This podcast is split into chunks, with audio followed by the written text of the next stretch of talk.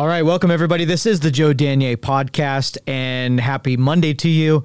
Uh, it was a little bit of a, I don't know, like a sad uh, Monday. So just doing normal debriefing, introspection from last week, and I was kind of looking through some historical, significant, um, you know, events, and I'm kind of looking through some relationships that over the course of the last couple years have you know gotten way better and and more significant and playing a bigger role and I also looked at ones that were kind of disappointingly flattened and ruined and made to be insignificant.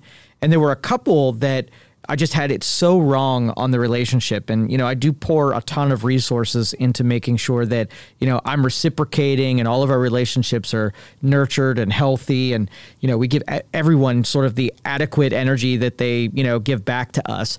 And, uh, you know, it, it's this weird thing because, you know, I feel like relationships in some cases I do a pretty fair job at.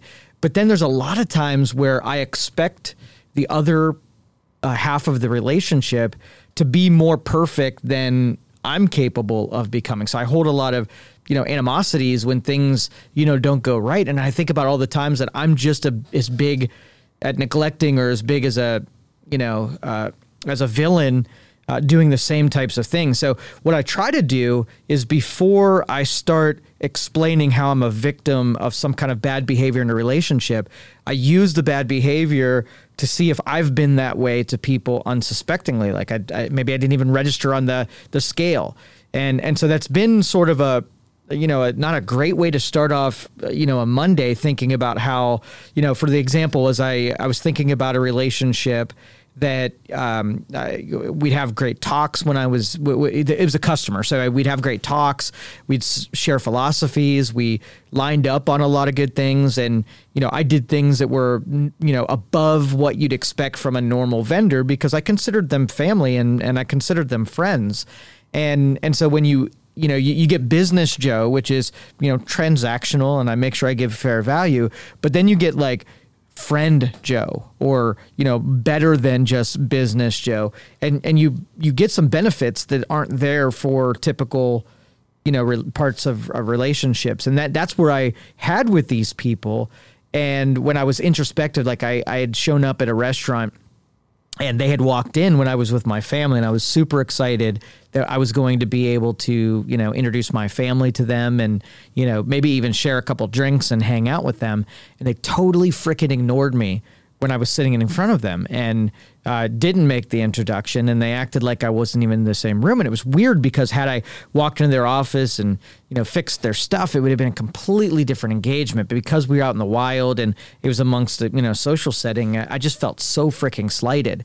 So then I, I was thinking back to a couple weeks ago where we had an event, and you know I, I, I was doing my normal handshaking and and greeting everybody that I came in contact with. But there was one family that um, I remembered I said hi to, but then I didn't say another word to. And it wasn't a slight. I didn't even remember running into them a second time, but it's one that I wished that I would have at least, you know, find out how their summer was going or find out what they were planning and and uh, see if they were getting excited about anything. And and I thought maybe that family may have left the event thinking that I totally ignored them after that.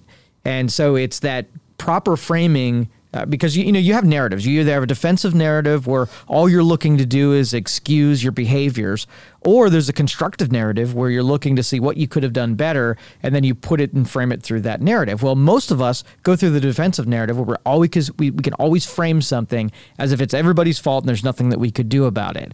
And then there's that narrative that I try to create, like I, in every instance I could have tried tried to do something better. So when I'm the recipient of the bad uh, you, you, sort of like the bad feelings because of it. That's why taking it and not it, it, it immediately uh, defending it. I'm thinking, well, I probably was that to someone and I didn't even recognize it. So what you could do better first off is, you know, be a critic, be be a better critic of yourself where don't be so quick to dismiss that you haven't been that way. Dig a little bit into it and even if it was in a more subtle way than what you experienced, uh, see if you could try to avoid those circumstances and it makes you a better you know a better person out of it. I mean don't go off in left field and and you know get uber critical of yourself and lose some of your confidence because we, we are all fallible. So all of these misdoings uh, you know, it's it's across the board. Nobody is sheltered from from having done it.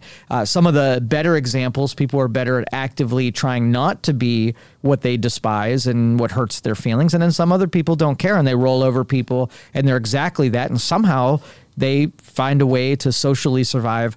You know, all of those bad or misdeeds as, as I as I referred to a minute ago. Uh, but again, this is just me, and it was a, in an instance where I could have just felt bad, and I did. I, I went on social media and I you know whined about how I felt you know slighted, and I never followed it up with.